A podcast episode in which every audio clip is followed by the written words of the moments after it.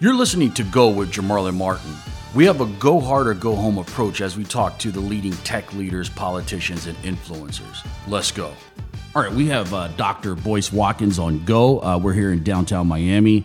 Uh, let's dive right in. Let's go. How's it going? Going good, brother. How are you today? Yeah, pretty good, pretty good. Thanks for uh, coming down to South Florida. Uh, we really appreciate Yeah. you here. All the pleasure's all mine. Dr. Boyce and I, we went fishing yesterday. Uh, you want to talk a little bit about that experience? or we tried to go fishing yesterday. Man, you know what? It, it was great. It was great going fishing with you, you know, because I've known you for years and, and respected you from afar for a long time. Um, and so I felt like that that trip, uh, even though I hadn't fished for a long time, it, it was a trip I look forward to because, you know, when you got all that time, you're just talking and kind of getting to know each other and getting to know each other's point of view, man. So that that was the great part about it. The downside was that um, I learned uh, on that trip that motion sickness is real. It ain't it ain't a figment of your imagination. And and man, you know, I went live on Facebook while we were out in the water, and the water got rough, and I was holding on to that pole. And of course, you know what happened after that, right? Next thing you know, everything I ate for breakfast is going off the side of that ship. And um, uh, it's funny. Later on, when I got back, one of the brothers on my Facebook page hit me up and he said, Doc, I warned you. I warned you. Go look at the text. I warned you. And I looked back and he had warned me. He said, Stop holding on to that pole because you're focused on one spot and that's going to make you get seasick. And he was right. yeah, yeah, yeah. But those waves were uh, pretty uh, severe. Talk about the first time we met, because you refreshed my memory. We met at Columbia University. You were on a panel. Was that like maybe six, seven years ago? yeah, yeah. It was uh, a panel for, panel for MadameNoire, if I recall, and it had to do with relationships uh, with the black community. And I, I don't remember what year it was. Was it 2012? Sounds about right. Yeah, yeah, that, that was an excellent panel, and um, I had a great time. And and uh, you know, and, you know, my goddaughter, uh, she's really my daughter. I mean, I walked her down the aisle, so like, I, and she calls me when she needs money. So I guess that makes me the dad. Um, she uh, actually went to Columbia too. So you know, Columbia's. I, I was down there a lot, man, and and it was an honor to be a part of that. You remember uh, my question? I, I walked up to the panel, and everybody was like, "Racism in the schools and this and that." I remember it very well. Okay. I remember that, you know, my, my thinking um, during the panel when you came up and asked the question was I thought it was very interesting that uh, you had a real, you know, real, you know, powerful, almost like what I call the incognito way of kind of running things. Like, like you weren't out front. You're not like a Diddy type. You don't come off to me as a Diddy type person that's like, look at me, look at me. But, but I knew, I knew you were the CEO of, of the company, right? And so when you came up and asked the question, I think of people in the audience, they just thought you were just some guy. And uh, even the panelists, I don't even know if the panelists all knew. So I was sitting there, I was like, oh, he's got a question. This will be, you know, what's this? And you asked the question that really showed me that you you have a way of thinking that's a little bit different from you know sort of what we're used to in the community. Uh, you know, you you stepped into that very dangerous space of critical analysis and saying, okay, no, let's look at what we're doing. Let's let's look at our shit. You know, what are we doing as a community that we could be doing better? Um, and and and that was a, a complete flip on the tone of the discussion to that point because From the Taliban that was on the panel. Right. The discussion to that point was this is what white people are doing. White people are doing this, they're doing that, doing. Yeah, we, we know all of that. You know, white people ain't never gonna stop being white. But then it's like, okay, what about our own empowerment? What about our own freedom to make choices? What about our own freedom to uh, shape our own narrative or to at least fight back? And uh, and people didn't like that. They, they don't like it because I think it reeked of accountability. My memory uh, of that is you have the panelists talking about what the schools are doing to our kids, the teachers, the institutions. In my family, I have teachers. Uh, I grew up around black teachers, and I have friends who became teachers from high school. Uh, one guy, he was teaching in Gardena, uh, California, and he used to talk about how the kids used to come to Gardena High School and start shooting. They would be, you know, punching teachers. You know, it, it was just uh, a war zone, right? And so, in my thought, just based on uh, my own experience uh, and observation, is that our kids, black kids, are going to the schools with so much dysfunction, so much behavioral issues. I believe art is related to white supremacy, but the bottom line is there's something going on in the homes, there's something going on in the hood, there's something going on in the community where when they bring that stuff, that baggage to the school, that teacher is not equipped to be therapists, to be psychologists, to be all these different things that a lot of these kids need. It's not to say that, you know, there's not racism in the schools or these schools are not harming our kids, but I think there's two sides to that story in terms of what type of bad shit are these kids bringing into the school that's related to their parents, their family, their community, to the hood, and some of the cultural norms that have been accepted in the community. Yeah, you know, it's it's it's one of those tough, never-ending uh, debacles. You know, you, you're going down a rabbit hole. You know where the the exit becomes the entrance, and the entrance becomes the exit, and the exit becomes the end. You know, what I mean by that is, you know, no matter what dysfunctional bullshit somebody does in their life, there's always a source of that. It always came from somewhere. They were taught that. They were exposed to some trauma. Uh, they came from something environmental that shaped who they are. And there's always the ability to pass that buck back and to say, you know, um, so and so molests children, and uh, everybody's like, well, lock him up. That's that's unacceptable. But then they say, but no, no, no. But the reason he molests children is because he was molested as a child and if you'd grown up in that environment, you might be molesting children too, right? So then somebody could say, oh, okay, so let's not hold him accountable for that. Um, let's let's blame it on what happened in his environment. It's really his his dad who did it, right?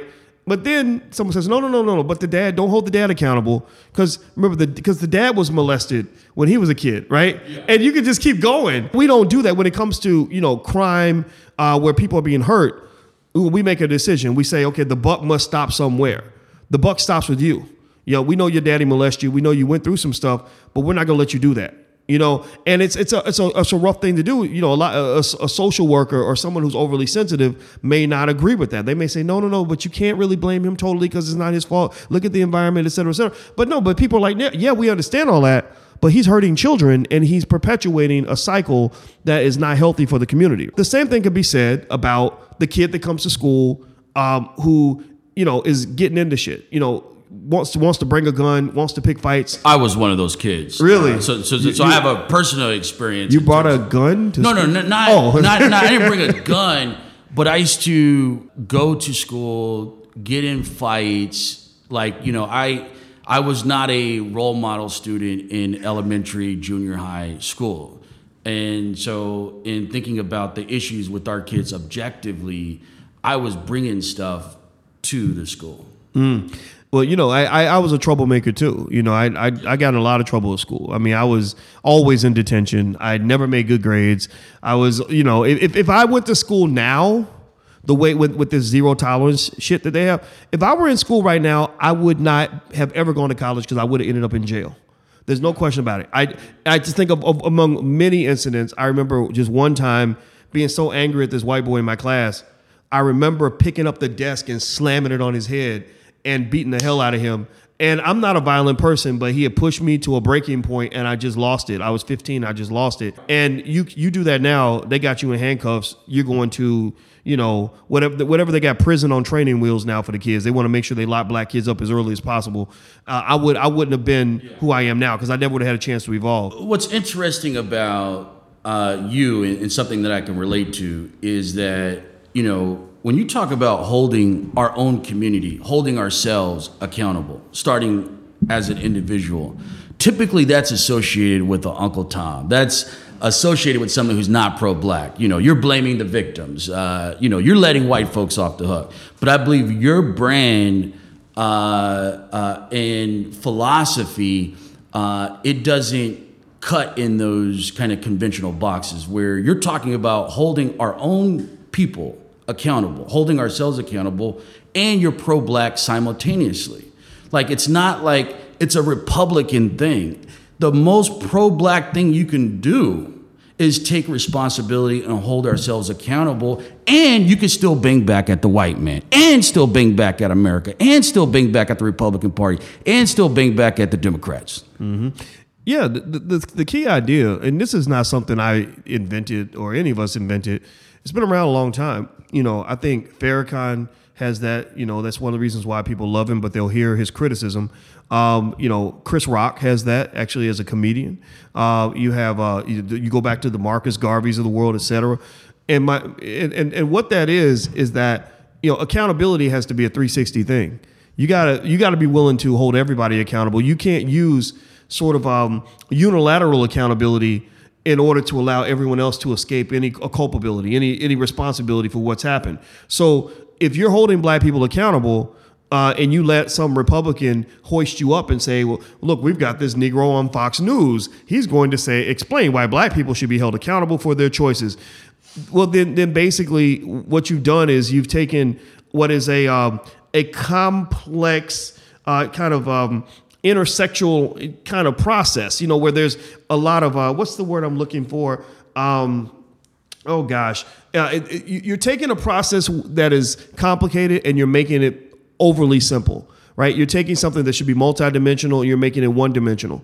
Right, you're you're you're reducing something that can be powerful and impactful and beautiful and making it into a cartoon. You know, uh, because ultimately know, if I'm talking about black accountability, I got to talk about white accountability. But then when I talk about white accountability, I circle back around to black accountability back and forth, right? You, it's a, it's a recursive, recursiveness. That's the word where, where one A affects B, which affects A, which affects B, right? So ultimately the, it's very very simple you know you can still talk about oppression you can still talk about what white folks have done you can still talk about everything that's happened in this country and still talk about what black people can and should be doing to improve our condition. And let's take it back. So, uh, doing for self, personal responsibility, accountability, those were part of uh, the key ingredients of black nationalism, right? So you have Marcus uh, Garvey. Uh, he's building a nation within a nation. Uh, he's all about doing for self, Africans for Africans. So, kind of doing for self is a black thing.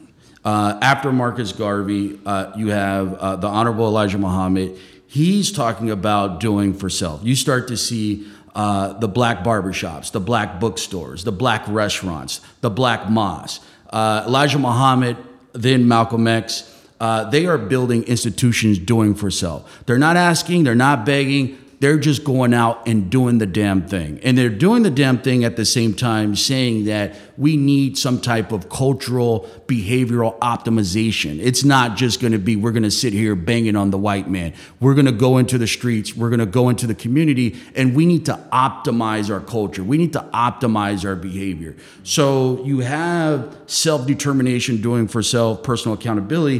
That's on the hardest black side. Uh, from Marcus Garvey to Malcolm X what happens in the 70s and 80s where that like like you rip that out of the kind of more black nationalist position and now it just seems like everyone is drunk on we're just going to bang on the white man. We're just going to bang on donald trump. We're just going to bang on the republican party.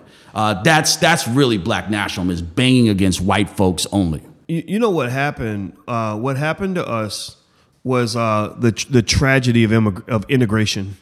Um, not because integration itself is a bad thing, um, but it was a tragedy because of the way it was executed. It was a, it was tragic because it wasn't an adequate partnership.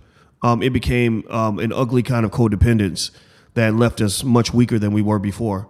Um, you know, I don't think anybody would disagree you know, with the idea that black people should be able to shop wherever we want, live in any neighborhood, be around whoever we want to be. There's nothing wrong with that.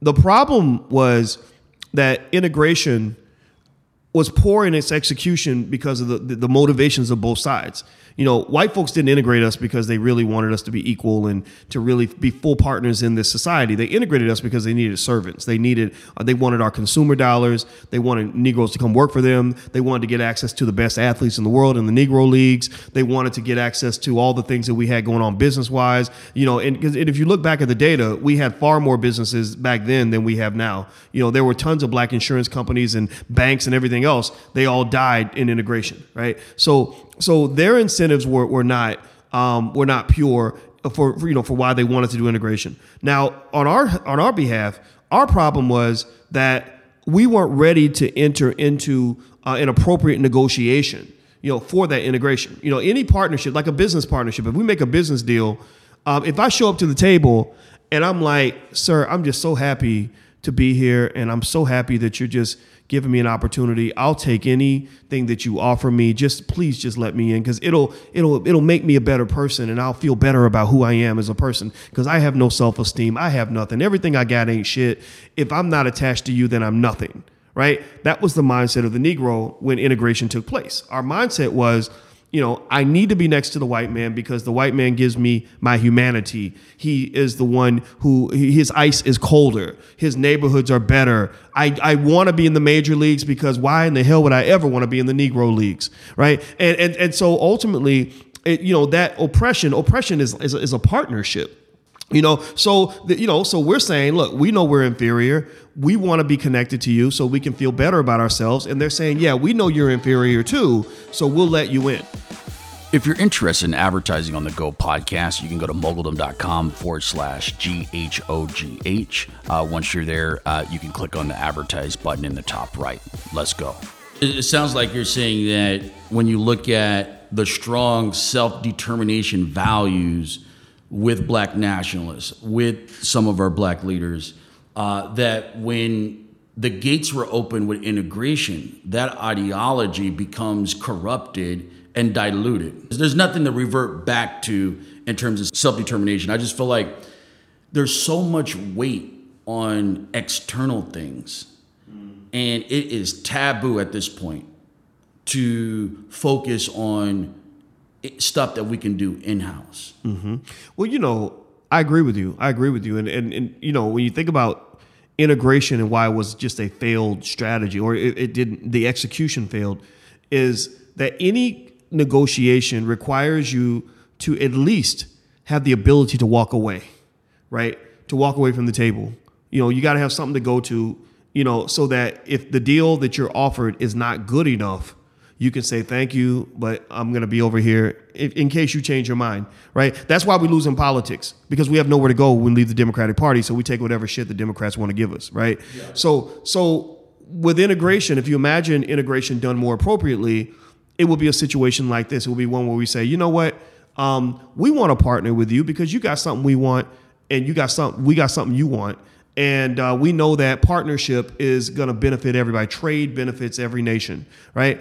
Um, but what we got is valuable, and we know this. We know that the Negro Leagues has the best players in the world, and, and, and being in the major leagues, it, it really isn't a big deal. We're actually going to an inferior ba- organization, right? We know the value of our businesses and banks. They may not have as much money as yours, but they belong to us. And, and in about a generation, they're going to be worth billions of dollars. So so you, look, if we're going to trade, if we're going to work together, there have to be conditions and terms under which these partnerships take place.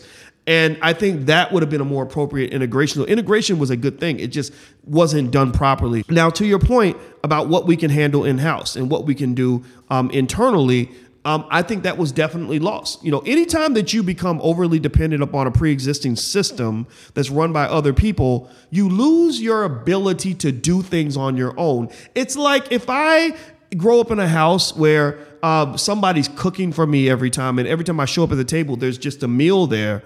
Um, I don't, you know, and, and, let's say I don't even have a choice in what meal's being served. I just eat whatever's on the table. Well, I'm never really. I, there's a good chance I'm not going to ever learn how to cook. I'm never going to learn how to grow food. You know, so a lot of times, you know, or, or, like you think about kids in school when they started using calculators in the second grade. What did the kids do? They they lost their ability to do math by hand. Yeah. Right. so yeah. same thing is true here. We're dependent upon this system, which loses our ability to develop systems of our own.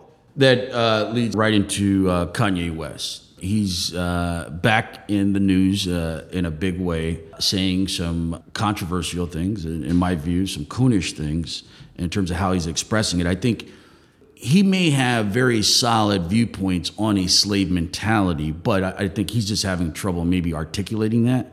I don't think he's uh, expressing his ideas that well. Some of the stuff he's saying, I, I, I, I believe I kind of know where he's going, and I agree. But the way he expresses it is a total fumble in terms of certain elements of, of, of what he's saying. Yeah, yeah. Kanye is, um, you know, it's not a surprise that he's buddies with Donald Trump because they're both Um, they're both they, they could probably both be defined as narcissists. You know, I'm not a psychologist, but when I looked up the definition of narcissist, I know it applies to Trump, and I believe it. Are they both could be defined as white supremacists based on Kanye's pattern of behavior. Not just like one thing, like, hey, a guy has blonde hair. Hey, some people may want blonde hair. Hey, somebody wants blue eyes. Maybe they just want blue eyes. Uh, uh, someone who just always praises white folks. Maybe they just always want to praise white folks. Uh, someone who wants to bang for MAGA and kind of dismiss slavery and racism. Uh, the pattern that I see with Kanye West, uh, some black folks do believe in white supremacy at, different degrees. You're right. I know a lot of black people who are white supremacists. Some of the black people, some of the black people watching me on Facebook right now are white supremacists. They just don't know it.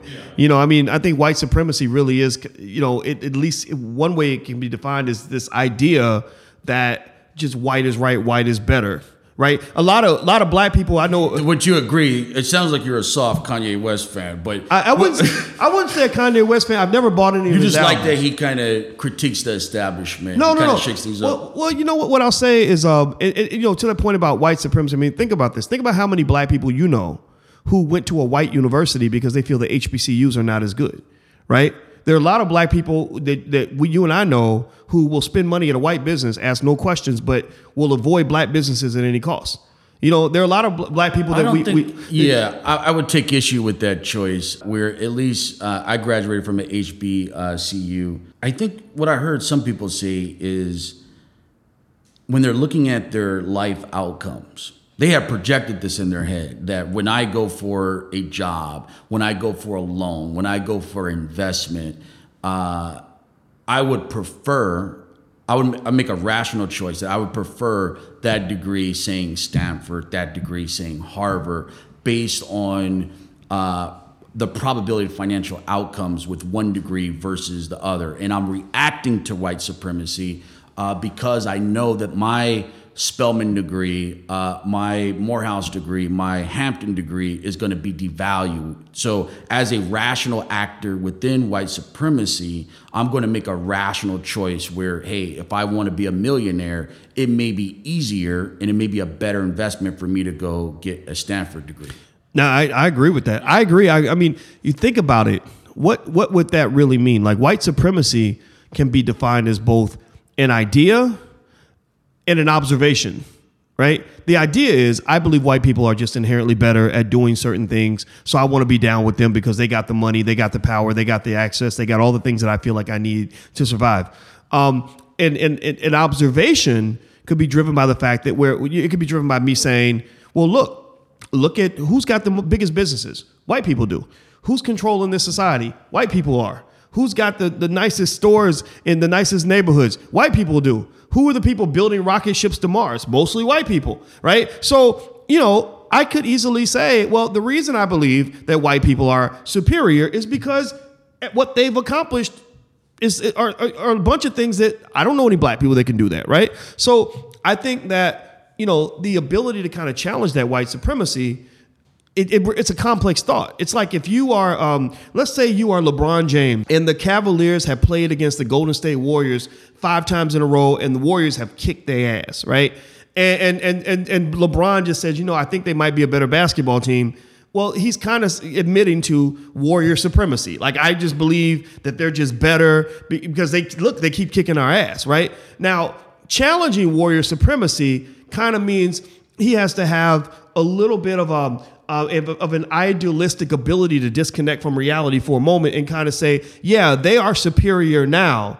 But if we get a franchise player on this team or we change our strategy, they don't always have to be superior, right? So most people who confront white supremacy are people that really have to be a little bit. De- I include myself in this category. They have to be delusional enough to and, and, and really maybe even bold enough to say, yeah, th- there is you know there is some domination happening, but if we change our strategy, then we can get there. If And- and we lot- change our strategy, right? And a lot of black not the Democratic Party, not the Right. Republican Party. If we change our strategy, There you go. Fuck the Democrats, right? We Yeah. know, right? So, so, so my argument is, look, if you don't have the ability as black people to be critical of your strategy and, and how and of your culture, then you will never be able to confront white supremacy. That's like LeBron saying, we're going to eventually beat the Golden State Warriors, but we're going to keep playing exactly the same way we've been playing every time they kicked our ass. With Kanye West, you know, when you listen to him, are you at the point where you say, hey, you know, I'm not going to criticize this brother. He's still a brother. I'm not going to criticize him. He's saying some things that most likely, uh, well, they already are being weaponized against oppressed, the poor, our people. He's saying some things that sounds very coonish. Uh, however, but this brother's sick.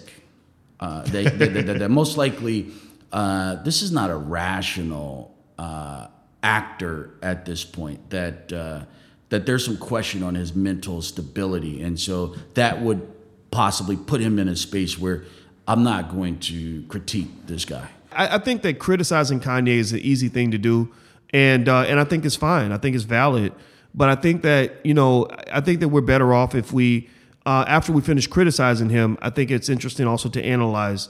Uh, the idea, right? Not analyze him per se, but we, we can also analyze the idea that he's laid on the table. Not everything that he said is totally crazy, right? Um, we know Kanye is a bombastic person. We know that he's an attention seeker. We know that he's getting publicity for his album. We know that he's he, and he does that by being a contrarian, kind of saying things that are different from everybody else. And uh, and it's gotten him, you know, in a lot of weird situations, like when he ran up on the stage with Taylor Swift, uh, and, and and the other things that he's done over the years that have been interesting. Um, and and remember, you know, politically speaking. I remember Obama called Kanye an idiot, right? Remember that? A jackass. A jackass. That's yeah, what it was. Yeah, yeah, yeah, yeah. yeah. So, so I don't think his he has love for Obama. So again, being trapped in that Democrat Republican dichotomy that we are all in, you know, maybe that's what's pushing him to the dark side, to the other side, right? I don't know. You know, like you know, because I, I I don't know. It's kind of tough to.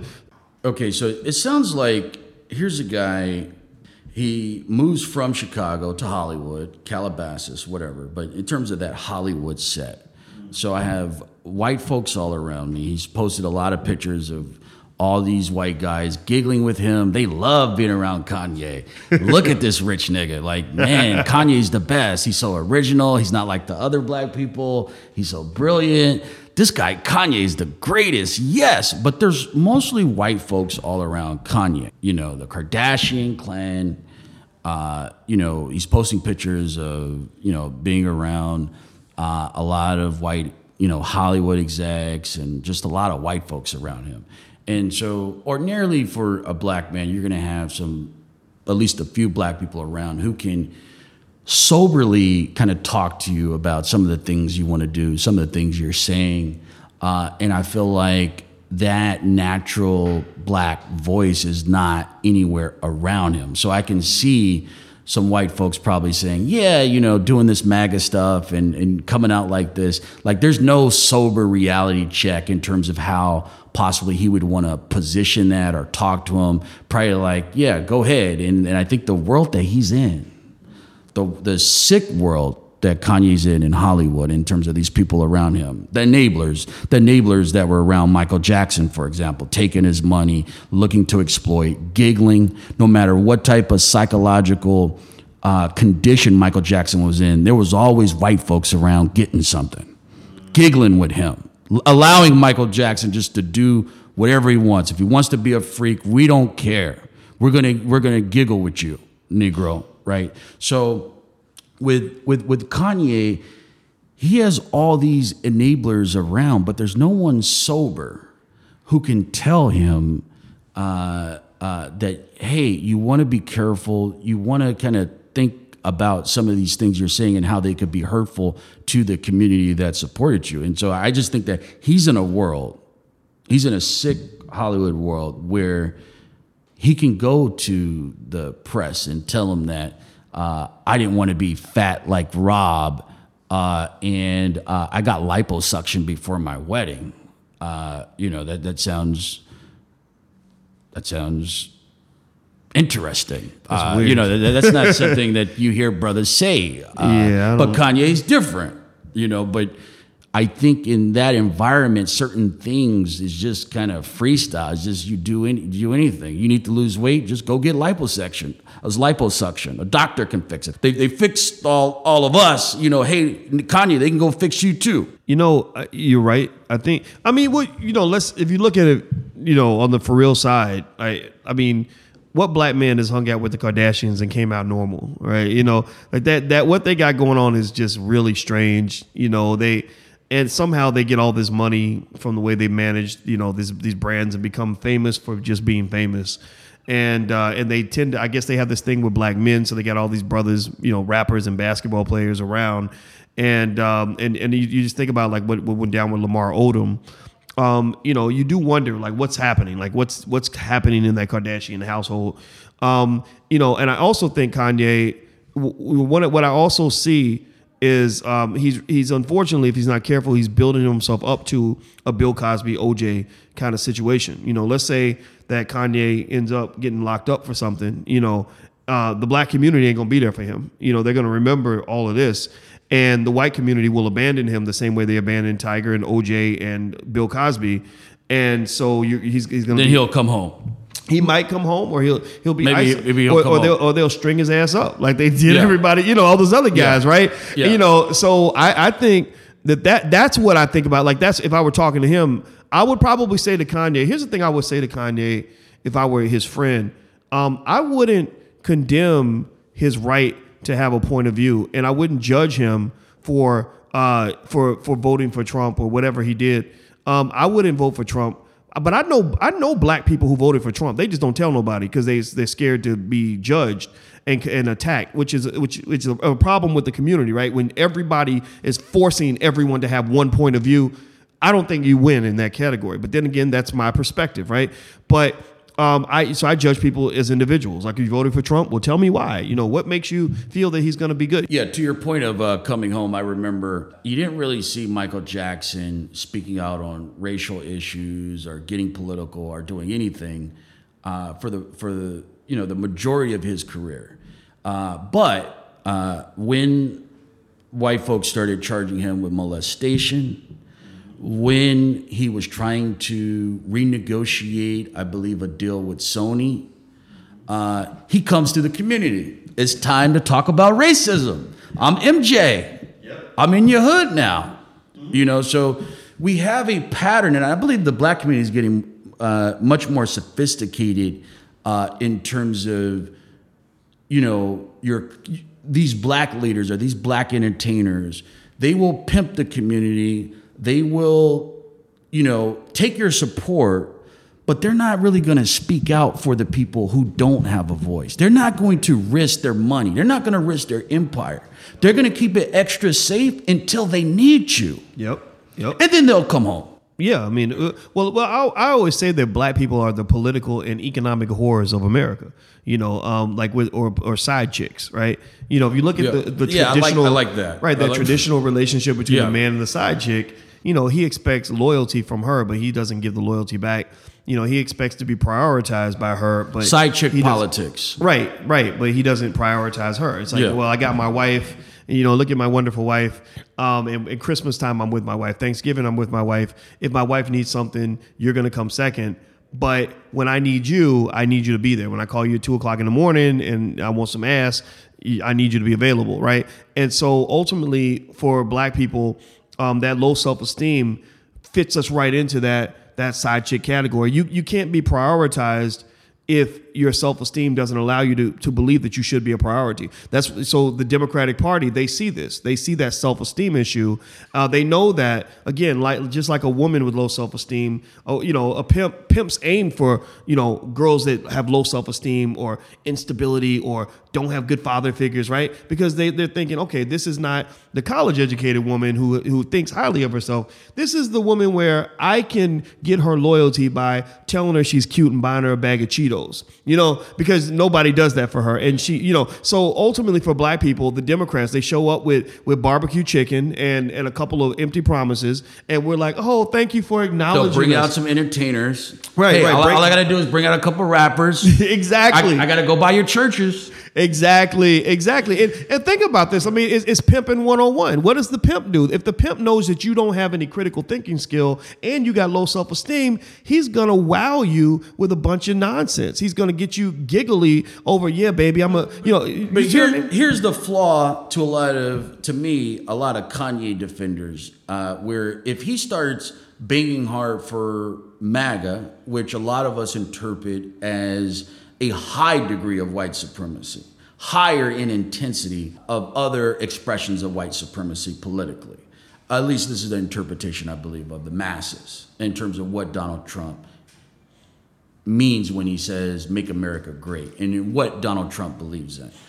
So, all because you critique Kanye West for banging for MAGA and what MAGA represents, what Fox News represents, all because you criticize Kanye West, that doesn't mean the community is crip walking for the Democratic Party. Uh, it, from my perspective, the black masses, because of our culture and loyalty, we highly supported Barack Obama. We crip walked for Barack Obama. We voted like no other people are going to vote for a candidate monolithically for Barack Obama. We turned out for Barack Obama. Our cousins, our aunties, we all went hard for Barack Obama. But at least my experience, I don't see rappers, uh, a lot of people in our community banging for the Democratic Party. We may, you know, back a candidate, we may like a candidate, but I think the consensus within the black community is no. Uh, you know, I'm not going to bang for the Democratic Party like Kanye West is banging for MAGA. So it's a false kind of assumption that because uh, I'm not with Kanye West and he's banging for MAGA, that doesn't mean I'm crip walking for the Democratic Party. I, I crip walk for maybe Barack Obama and maybe you know some of these other candidates there, but that doesn't mean we're excited about the Democratic Party. That's true. That's true. Uh, I, I think I, everything you said is 100% correct. Um, I personally think that we got to just take a moment. We got to have a freeze moment and ask ourselves, why are we getting our political views from rappers anyway? You know, rappers are not typically the best qualified to do political analysis. I'm gonna tell you why. Why is that? I'm gonna tell you why. So I know I grew up with brothers. I grew up with brothers who did not have strong fathers. Uh, there wasn't a strong father present. There wasn't a strong father in their life. And what I've seen with these brothers in the way they talk about rappers into their 20s, into the 30s, into their 40s, is that these rap, these rappers, these hip hop artists, because there's so much delta in terms of the the gap between the black man and the black father. Uh, if I'm not going to church, if I'm not going to the mosque, if I'm not going to any type of cultural center, and I don't have a spiritual outlet, my father's not really involved in my life, that rapper comes in for a lot of black men as the prophet, as the father. And just my experience in LA in terms of how uh, I can't exclude totally myself from this, but a lot of black men, we grow up with these rappers and their messages and their guidance, and this is how you do things, and this is what's cool. That void of the black father, that rapper has stepped in, and he's the prophet, he's the father. Uh, and that's how people can listen to Kanye West and treat him like a prophet. And he sees that. He's intelligent enough to see that. I'm going to call myself Jesus for you niggas. Right? or Jay Z, he's going to say, I'm going to call myself Hove. Right? Uh, and I believe the gap between the black man and the black father being uh, heavily weighted in their lives, that rapper has, has kind of came in that door.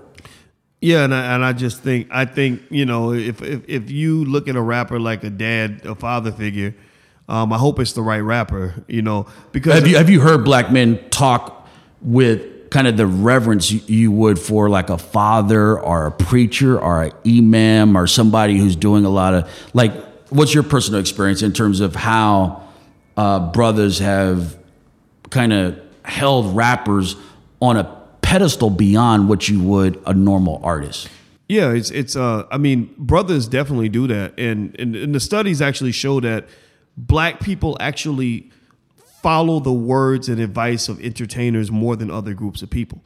You know, Nel- Nielsen did a study on that. They they pretty much went and told the white corporations, if you want to sell your product to black people, get get an entertainer to endorse it because black people are more susceptible to the viewpoints of entertainers. They're more influenced by that. If I'm not getting my teaching from complimenting my mother, if I'm getting the teaching from the father, I'm not in the church, I'm not in the mosque, I'm not in any of that stuff.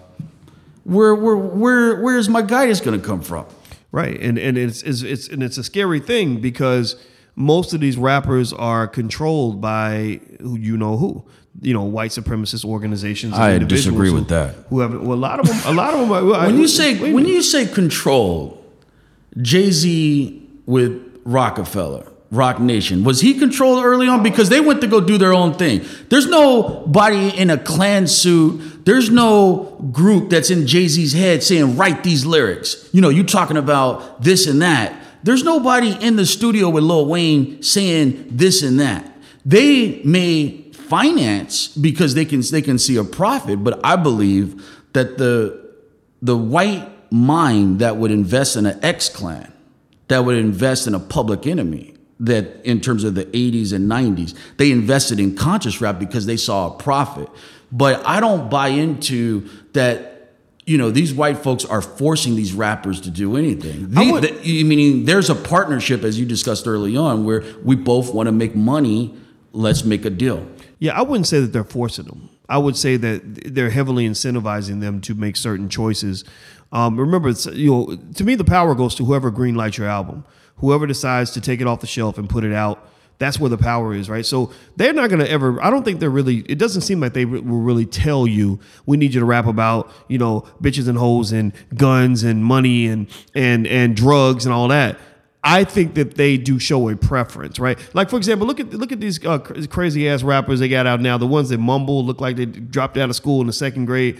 Uh, you got guys like, um, and they're they're talented, but they're still, you know, the messages is the messages are a little disturbing. I think for most normal people, like Tekashi Six Nine, who's now considered the king of New York, even though he's openly gang banging and just saying a bunch of stuff that's With just, rainbow hair, Right, the rainbow hair guy with the chiclet color, whatever. Yeah, him and uh, and then you had this other guy, uh, Trippie Redd, that he was beefing with, right? And uh, and somebody hit me up. They said, well, you know that Trippie Redd and Tekashi Six Nine, they're beefing, but they're both controlled by the same Jewish man. They're both managed. I would say controlled, managed by the same Jewish guy. So you know, I do think that when you look at ownership in media, Okay, now That- that, that's- that, no, that situation I could buy into that that that this guy's helping them program and position, uh, and that he is involved. I think like in that type of situation, I buy into that. But in terms of the the the mainstream, uh, I think that the the music industry is investing uh, net net into artists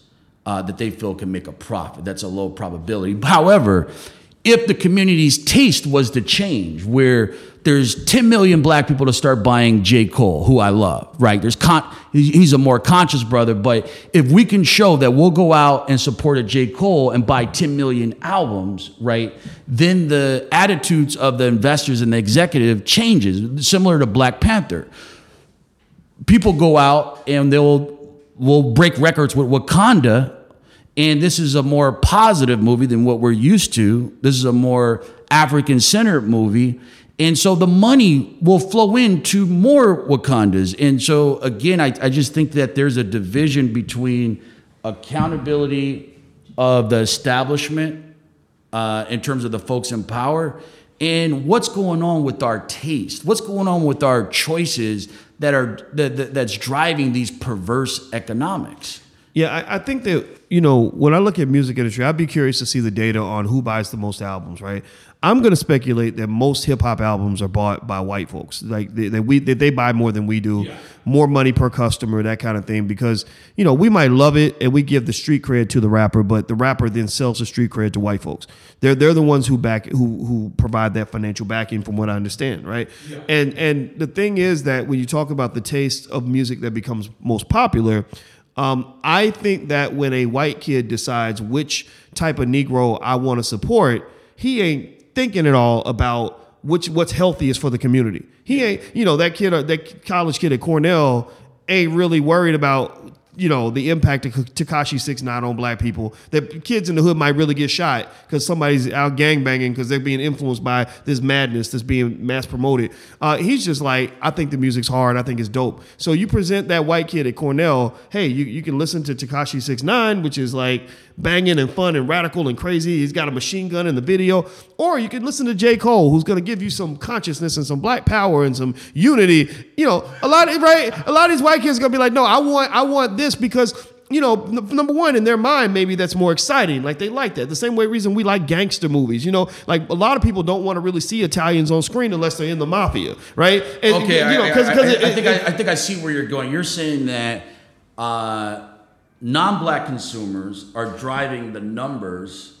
Uh, and so the black community is just going to get the the artists who are really really bad. Meaning that if the non-black consumer likes the really really bad stuff, I think that we are influenced by media, but as a community, we don't yet have the the, the capital base to influence the type of media that's really getting put out there. Like like we're affected by um, the the transaction. The, you know, the rapper is making money from the white folks, and they're passing this money. It's like it's like they're on a bridge, and money and this transaction's happening on the bridge, and and and something and there's residue falling from the transaction. There's things falling off of this bridge. We're below being affected by what's falling, the, you know, the fallout from the transaction, but we can't impact what's happening at the top. So basically you know, we're we're the ones whose communities get all fucked up because we got rappers running out here talking about murdering little kids and raping women and and giving all their money away and going to prison. But the, for white folks, it's entertainment. It's like it, it's not in any way. You know, a white kid in college is not going to listen to uh, listen to a, a Tekashi Six Nine or or to a Trippie Redd or whatever or to a mumble rapper or a Kodak Black and say I want to be like him. He's like, no, no, that's that's the nigga who entertains me. I'm gonna go work on Wall Street. But there are kids in the hood who look at a Kodak Black and say, oh, okay, that's what a black man's supposed to be. And that's why I think black people have to kind of speak out on this t- sort of media and actually develop media outlets of our own so we can kind of counter that.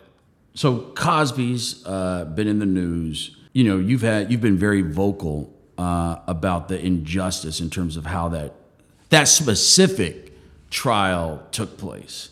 Uh, you're not caping for Cosby in general. You're not saying he's no. innocent of all the charges, but you're looking at the detail of that specific case, which most people are not doing. Uh, and you're saying, like, hey, this guy did not get a fair trial for this specific case. Uh, and what's interesting, as kind of the more fanatical elements of the Me Too movement, of radical feminist movements, as they start to kind of come uh, uh, uh, and, and start start to kind of touch the black community more and more. Why would you say the, the black community now believes in the justice system? So is, is it I believe in the justice system. I don't believe it when the cops are on trial and they get off. I don't believe it in all these other cases. You know, uh, most of these cases, I see racism in a lot of these cases. But Cosby comes up, and at least, you know, in the kind of social sphere, people believe in the justice system all of a sudden. They believe he got a fair deal. What's going on there? I think there are people, um, there are people, you know, who I think agree with the verdict on Cosby because let's just be real. Well, You know, first, did right. they? The question is, did they read the details like you? Did, did they go into the case specifically? I think you know. I think there's different levels of how deep people go. Um, I, I went pretty deep because I was really curious about this. Um, I think that you have to start the conversation off about Cosby by admitting that he probably did something bad to somebody at some point. He probably did, right? And but then if you really want to be uh, intelligent about how you look, how you break it down, you got to think about what does justice really mean, right?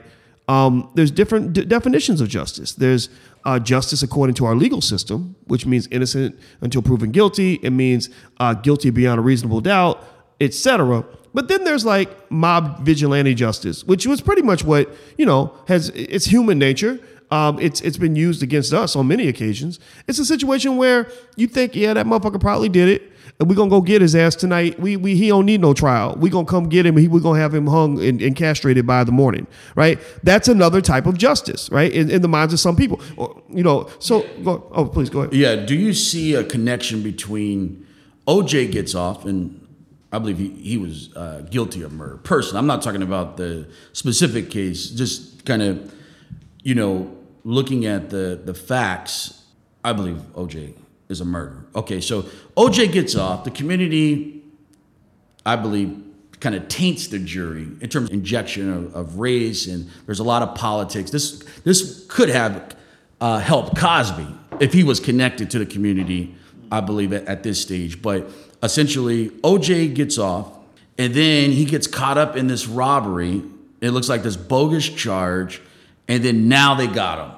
Uh, and do you see a similarity between Cosby has been doing all this shit all these years? This case may not be rock solid, but because he's done so much in the past, we're gonna get this nigga here this time. It's very similar, yeah, because you know in both cases, um, you know they were really found guilty by the American public of harming a white woman.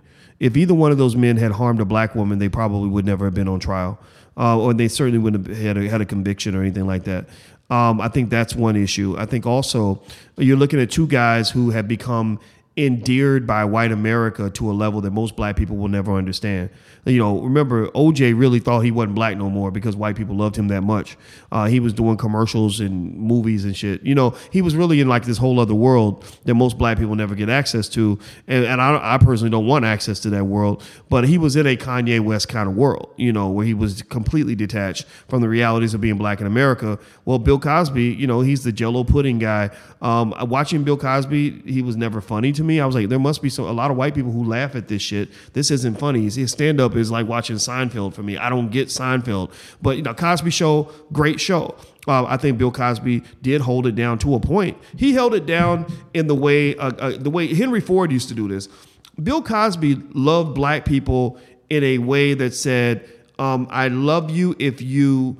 Agree with me that my way of seeing the world is the right way right? So if you if you're black and you want to be middle class and be like dr huxtable and want to go to you know an hbcu and and live a you know uh you know engage in good negro behavior whatever that is for you know for him uh, then then he he was good with that you know? But if you deviated you know like if you name your son kareem you remember the pound cake speech or if you uh you know if you get locked up on a charge or if you have some form of radical blackness that he can't understand, then he condemned you. And I think that was a problem because that that reeked of arrogance. That reeked of him having a complete inability to accept other points of view, and that did that caused him to have a lot of enemies in the black community that I don't think he had to have. A lot, a lot of Bill Cosby, oh, oh, sorry, I was this. a lot of Bill Cosby's problems with black people could have been settled if he had learned the value of, of real, honest humility.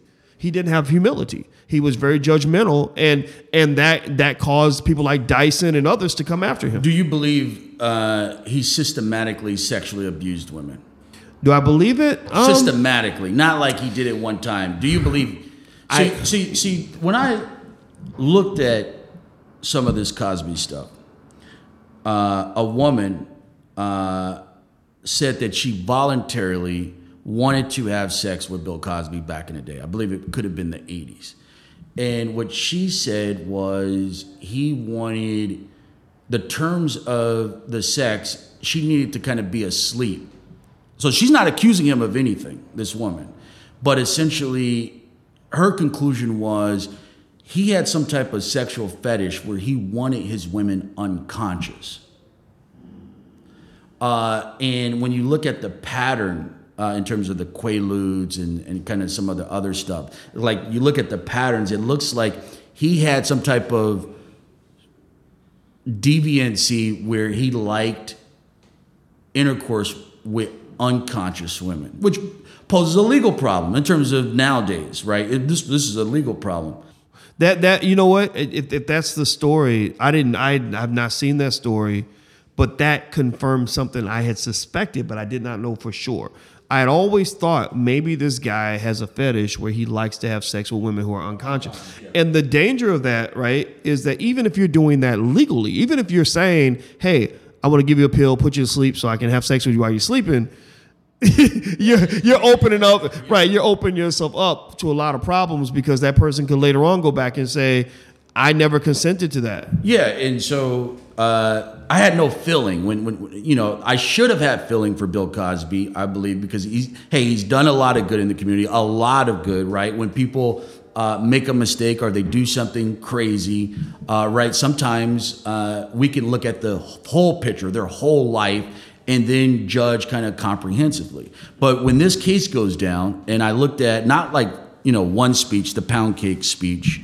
Uh, for many of you out there who um, don't remember the pound cake uh, speech or are not aware of it, Cosby suggested that you know the black community. You guys are always crying about cops, you know, killing uh, your people, uh, and he used an example of a black boy stealing a pound cake, uh, and he said, "Why did the boy? Uh, you guys are out here marching. Why did the boy steal the pound cake in the first place?" And my reaction to that is, look at this massive hypocrite that you were going out stealing possibly a lot of cakes, uh, unconscious cakes. Uh, and he's coming out to the hood in, in my mind. He's going out to the projects. He's going out to the hood you know, attacking uh, these poor women, uh, the you know the, the black community. Uh, he's being judgmental. He's Jesus. Uh, he's moralizing against the community. But when you look at his history, including confessions he has made that they used to convict him this time in terms of what type of system uh, was he setting up, meaning that it's documented that Cosby would look for broken women. This is a very sick guy.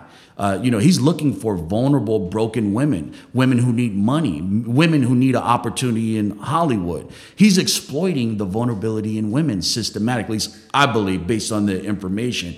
And this guy's out here moralizing and banging against our people who are poor, uh, living in poverty. Why are you stealing food?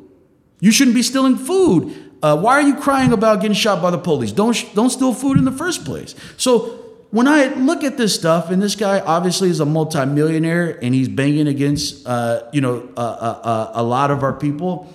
There's no emotional connection. I believe for a lot of other black people, when he's convicted, when the white man finally gets you, nigga, there's nothing in the black, there's no connectivity. Maybe more so for the younger uh, generation, but the connectivity I don't think was really there for Cosby in a way that he needed it. Well, it's, you know, uh, you know, live by the sword, die by the sword. So you know, live by the white man, die by the white man. You know, yeah. it's like okay, if that's the route you're going, you know, and that works for you. Um, then that's the life you accept. You know, we we tend to uh, be uh, supported and protected by those with whom we form relationships and connections. So if uh, if if uh, if I'm married to one woman and I say, hey, I'm going to divorce you so I can go marry this woman over here. Uh, then that means pretty much that any problems that I have in this new relationship are my problems to solve within the context of that relationship. I can't go to my old wife and say, "Hey, honey, I got myself into some shit with this new girl. I need you to come have my back." She's gonna be like, "No, you you dumped me. You you had no interest in me." So Cosby, unfortunately, I wouldn't say he dumped the black community, but I think he definitely dissed the black community. I think that there's a huge sector of black people that he offended unnecessarily.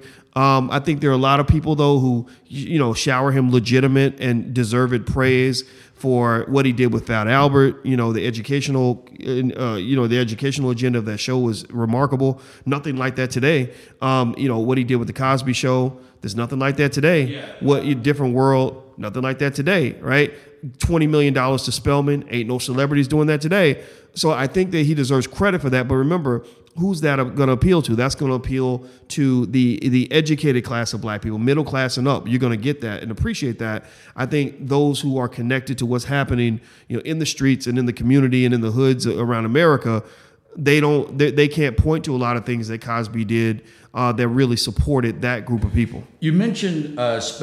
Uh, as you mentioned, uh, Bill Cosby, he gave $20 million to Spelman College in 1988.